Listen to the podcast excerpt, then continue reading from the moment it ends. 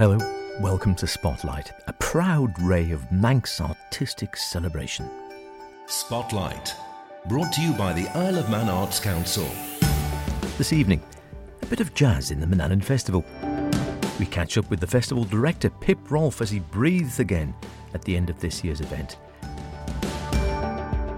Litfest 2023 is go and more wonderful music in Ramsey.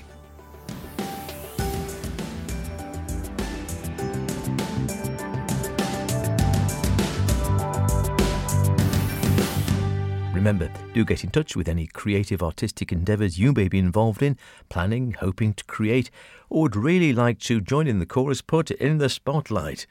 Poetic, visual, theatrical, musical, literary, mime, ceramics, etc., etc., etc., etc. We all know it. Email spotlight at manxradio.com, Howard Caine at manxradio.com. Get your name in the lights and on the radio.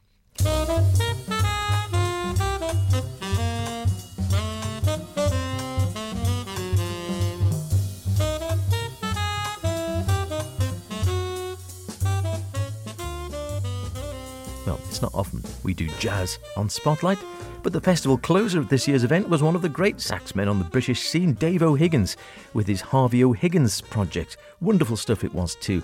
And judging by the number of people clutching a CD at the end, I like to think he brought a few more island residents into the jazz loving firmament.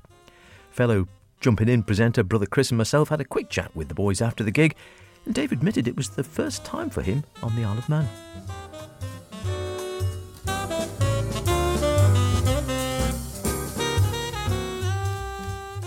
Yeah, pleasure. Yeah, it's great to be here in the Isle of Man for the first time ever, and um, uh, good to be here with these great musicians as well. Uh, Harvey O'Higgins Project. So tell us how the project came together then. Um, let me see. Uh, I guess Graham and I have been playing together for many, many years. Two bands with the same people in it. Two bands. Both, I was leading one band that had these people, and Dave had a quartet as well, and we decided to amalgamate it. So that's more or less what Yeah. happened, isn't it? Mm. Yeah.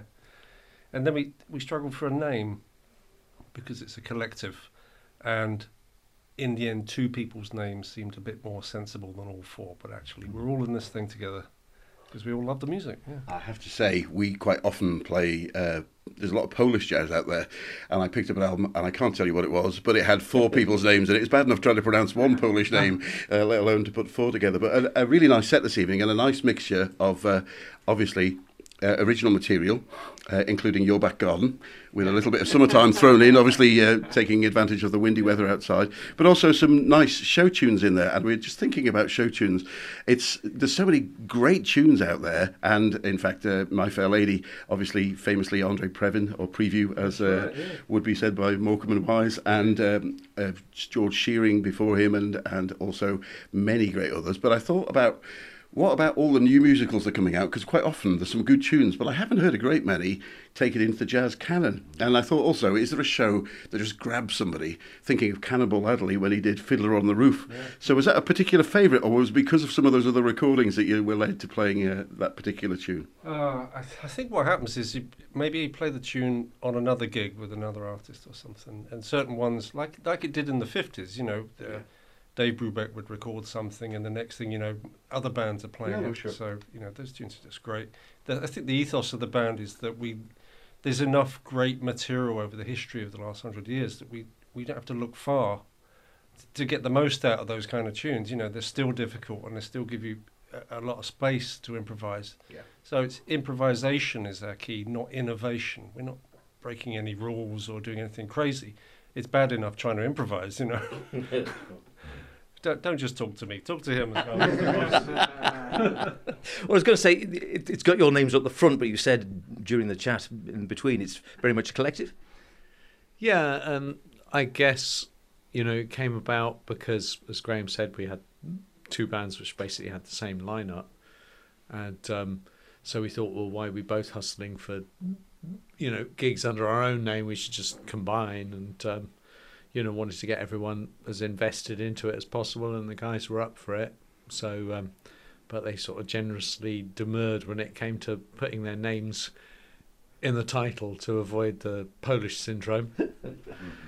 Um, You were happy with that, Jeremy? Were you? you didn't. Oh, absolutely. Yeah, yeah. I, I know my place. actually, um, And I looked down on him. Yeah. Yeah, well, actually, Graham and Jeremy looked down on all the rest of us because they're both like six foot six or something ridiculous.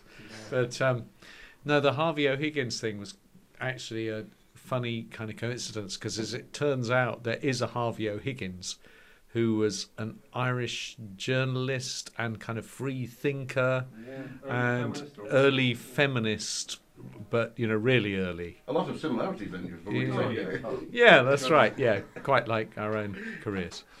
Um, And, and much like much like the Marx Brothers, we've got a member who never speaks, who's Josh Morrison, who's not here today. So- It's uh, it's been uh, lovely to get you to come over to the Isle. Thanks for taking the time. But it's it's been a lovely festival, this the Milan Arts Festival, and it goes back a great many years when this was first converted from a church into uh, a venue. And in fact, we've had a good history of jazz coming in. The piano was played by Stan Tracey. They put some new keys on because he left a burning cigarette. I think you set fire to the top. Yeah, of it, yeah. A, a jazz cigarette, as he described it. Well, we can uh, imagine only what happened there. But there's been a number of other lovely pianists over as well. The great John Taylor, who's a favourite of mine, very much so. Uh, Gwilym Simcock has uh, played, and Gareth uh, a couple of years ago. Was a, uh, so we, we've done well to have some lovely jazz people come to the Isle of Man. But uh, what have you got lined up next? The album's obviously just out. Is there a tour supporting the album? Um, let me see. It, yeah, it's a kind of rolling amount of gigs because we recorded this album, uh, as I said to the audience, um, basically the day, it was pretty much the day before the lockdown happened, or two days before the first lockdown. We just kind of managed to get it in in time.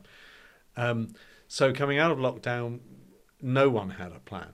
You know, there were no mm, promoters or musicians knew what the hell was going on. And so we just. I hope the mic won't pick that up. Well, I think it did. oh my goodness. Anyway, um, so um, uh, yeah, we didn't really know how to proceed from that, and we just kind of took all the gigs we could, and you know, did what we could, and uh, and I think that's been the pro- the the general plan, and a couple of other projects I've had going with other people as well. That you really do take what you can get at the moment out of lockdown because you know, everyone's operating on a very different schedule. Some people are, are planning only a few weeks ahead because they don't want to commit themselves to things that, that might might go wrong. Uh, by the same token, there's also people who figure they owe people gigs from before the lockdown and trying to work through two years worth of of cancelled gigs before they book anything new. So so promoters are booking anything from like two weeks ahead to two years ahead at the moment. So the logistics that much harder post lockdown with you're all busy sort of with your own different projects, just getting together even. Yeah, and also the price of a pint has gone up so Yeah, that's true. meteorically. yeah. We were talking to uh, Ralph Towner just at last year's London Jazz Festival, and we've uh, been fortunate to meet him a few times before. And uh, he was saying, coming out of it, and obviously Ralph's got a, a bit of age on him, but he said he found it very hard to get his concert head back on because he'd been so used to just playing at home and not having an audience to deal with and having to concentrate on different things at once. I think one thing London is very lucky to have is a number of great jazz venues which have all survived. New York lost a few during the lockdown, of course, and it's harder coming back. But the other thing I wanted to ask is somebody said to me, oh, I remember I've got a great recording of the Dave O'Higgins Biggish Band quite a while ago, I have to say. But there's a number of lovely big bands around, a lot of youngsters playing in big bands, which can't possibly make money when they go out to do it, but obviously give a great deal of pleasure. I know we spoke with Gareth Lockrane, who said he was hoping to get another one out again. Do you think the scene in London is really healthy coming out of uh, colleges and coming into the into the music? Yeah, I think there's. I mean, there's a lot of great musicians coming up, um, and it, it seems to be a sort of never-ending flow, in spite of maybe the dwindling demand and fin- financial remuneration that's that's available. Um, people just keep on wanting to do it, which says something for the music. You know, it seems to sort of get into people you get the bug and you kind of have to do it. You're you're, you're sort of on a mission like the Blues Brothers. You know, on a mission calling, God, whoever she is. The CD is called That's the Way to Live. Check it out. You'll also find it on Bandcamp if you don't like physical media. Pip Rolfe is the creative director at the Erin Arts Centre and for the Manannan Festival. I grabbed a word at the end of the evening and the end of the festival for 2023 to see how he felt this year's fest had gone. It's gone amazingly well. Yeah, I've actually I've actually seen shows this year.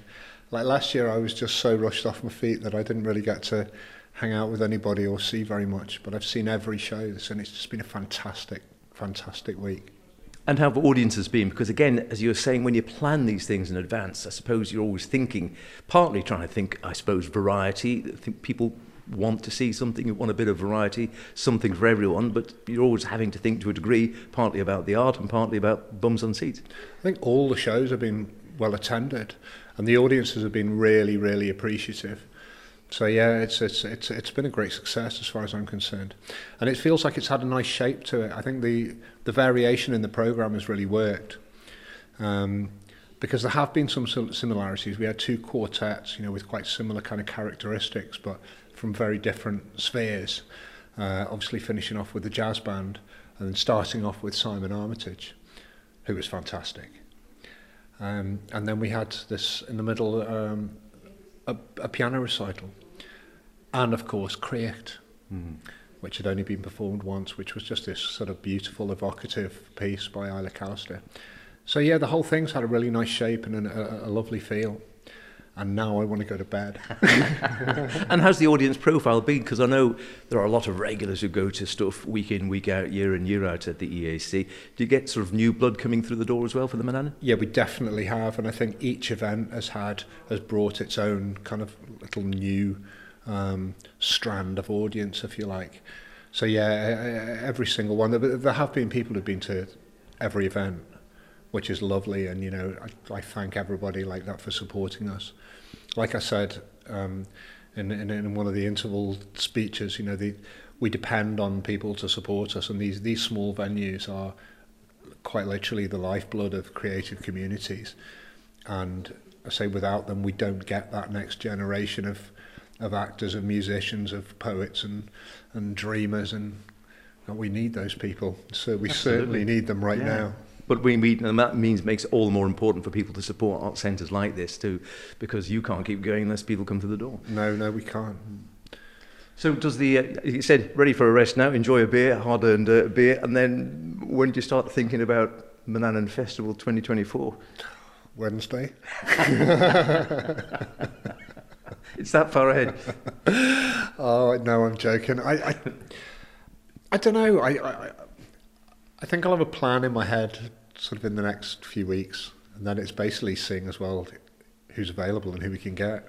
You know, ideas are great, but the reality is sometimes different. Yeah. So. And do you have a sort of committee? Is it, do you, as director or creative director, do you dream it all up yourselves, or do you have a sort of round the table chat in the office, or? Um, we have a round the table chat, and then I decide what we're doing. well, that's all right, then, isn't it? You are the director. well, listen, it's been great this year. We'll let you crack on with your beer and, uh, yeah, no doubt chat again. And we look forward to Manannan 2024. Brilliant. Thanks, Howard. What a great festival the Manannan is. Long may it continue. And I'm sure with Pip at the helm, it's safe for years to come. Spotlight. Brought to you by the Isle of Man Arts Council. Now, another big festival fast coming up on the artistic calendar is Litfest. One of the directors there is Helen Jessup, and she dropped by to tell us more about Litfest 23. Yes, so last week of September, hmm. so 26th of September into the 1st of October, that's Sunday. So Tuesday to Sunday, nice long six week of six day event. Oh, it's very nice. And the, is it sort of spread around this year, or is it sort of centred in Douglas and moving around different venues? So we've we've tried to spread it back out this mm-hmm. year. Last year it was sort of a one off doing it down south because we were trying to bring it back after COVID and mm. keep it a little bit smaller scale. But no, we're we're up to the Finbar in Ramsey, and we're out to the Centenary in Peel, and then there are a lot happening in Douglas as well, so a bit more central. Uh, so hopefully everyone should be able to get to at least something. Yeah. and that's always been part of the ethos, I think, isn't it, of trying to sort of make it very inclusive. Yes, absolutely. Yeah, we want to try and get as many people as possible at the events who can get there. Yeah, we want to make it really accessible. And what sort of audience has it been attracting in the past? I mean, clearly, you know, a, you sort of think of a literary audience. But uh, I think again, part of it has tried to be to sort of encourage people who might not necessarily think of themselves as sort of fans of literary works, but trying to expand it and get people interested in this in the sort of in the genre, as it were, of the written word. Yeah, so just uh, just anyone who's who's interested in you know writing as an art form.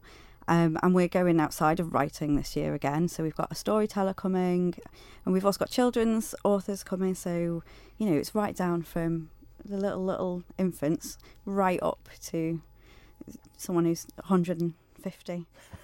if you're 151, you can't come. no, there's an age yeah. limit there.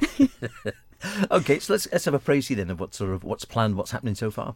Okay, so um, big big exciting uh, thing is that our headliner is Sophie Hannah, who is writing the Poirot uh, books with uh, the Agatha Christie estate. So she's doing um, an event on the uh, Thursday night at St George's in Douglas. So lovely, lovely location, really beautiful inside, talking about um, all the mysteries that she's writing. And then she's running a workshop the day after at the nunnery.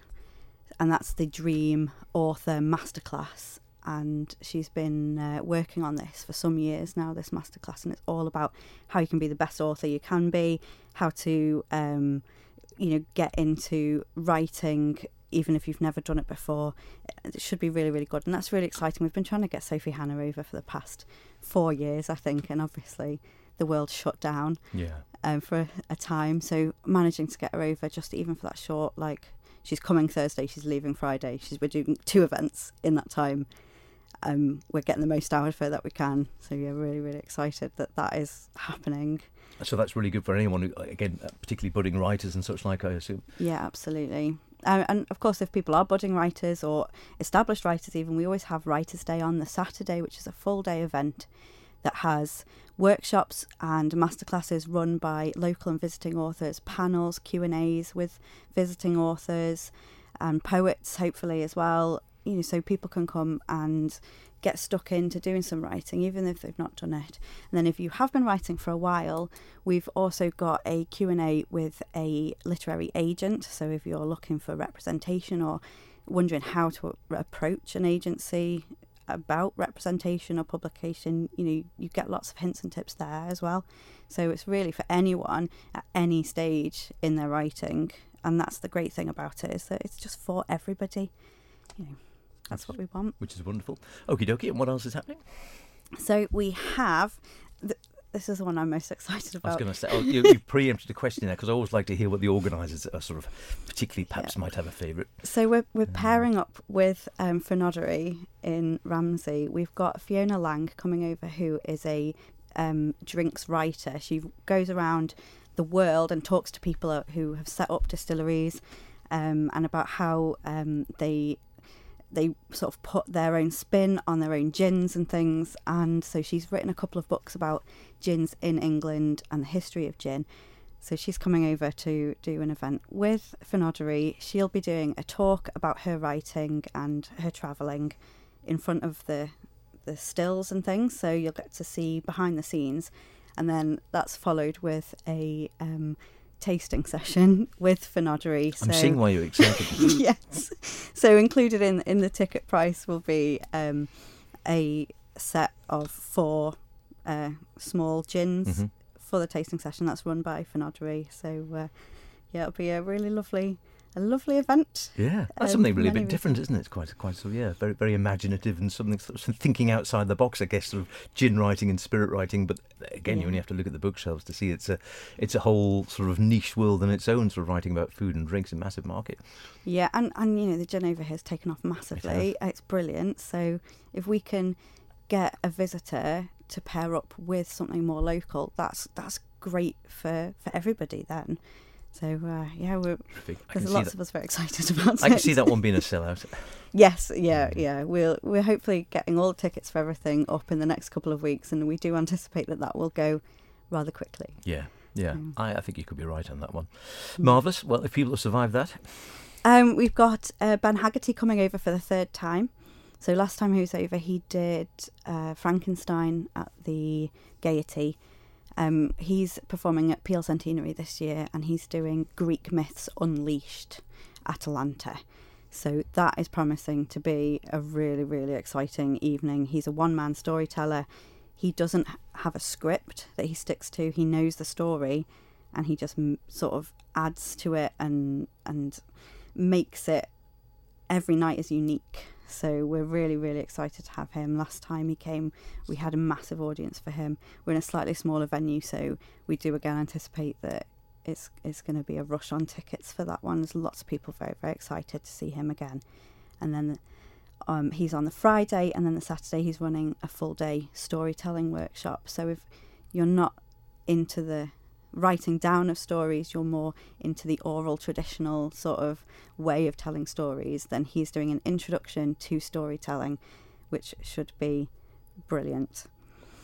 I would recommend that if you do want to come on that, you bring a friend because you will be asked to pair up, and you know it's always nice to have somebody there that you know if you're feeling Mhm. a bit silly with all the different things you have to do. But we'll we'll find you a partner if if not. You know, don't let that put you off. And that's that's quite interesting, isn't it? Because it's it's I think you know writing uh, has never died out and is you know, never more popular than it's been now. I guess in many ways, but the art of storytelling, oral storytelling, is, is sort of in comparison. I think seems to be a bit of a sort of a dying art. You know, you don't don't seem to see it in the same way as perhaps you you did hitherto. Certainly in other cultures other than our own, it's still quite prevalent. But here. You don't often hear or see so many storytellers rather than authors, do you?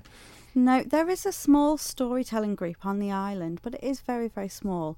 Um, and I think it's a shame. I think it's a really, really lovely art form, you know, and it is something that is so traditional and so passed down. Mm. That idea of passing down things through generations is is so important.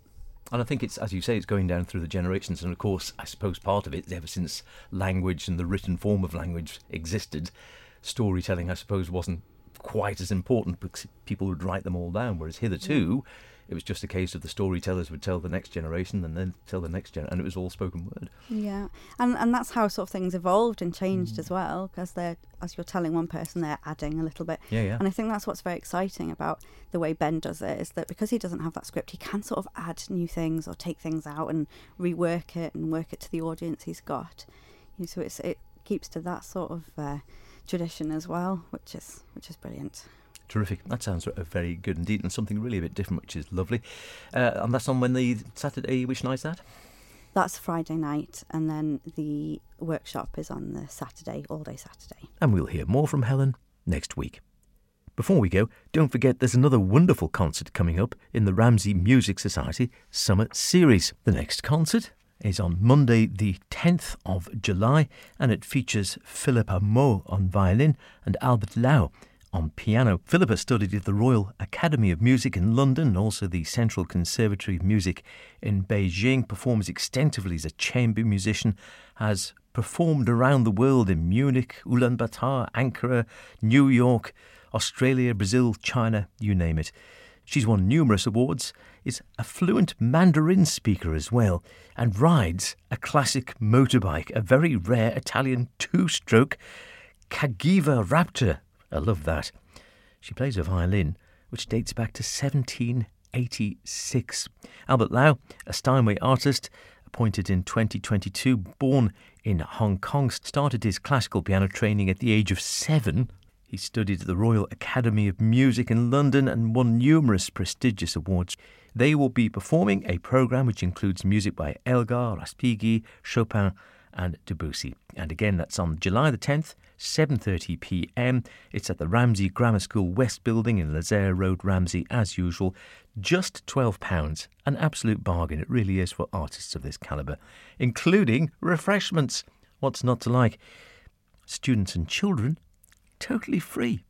You couldn't get any cheaper, frankly. Go along and support it. It's bound to be wonderful. That's about it for this week. Don't forget, if you want to hear anything again, go to manxradio.com, download the Spotlight podcast, listen where and when you want. Why not try it whilst harvesting a few courgettes for a summer souffle? See you next week when we'll hear about a Manx jungle book. Look after yourselves and whatever you're doing, be creative about it.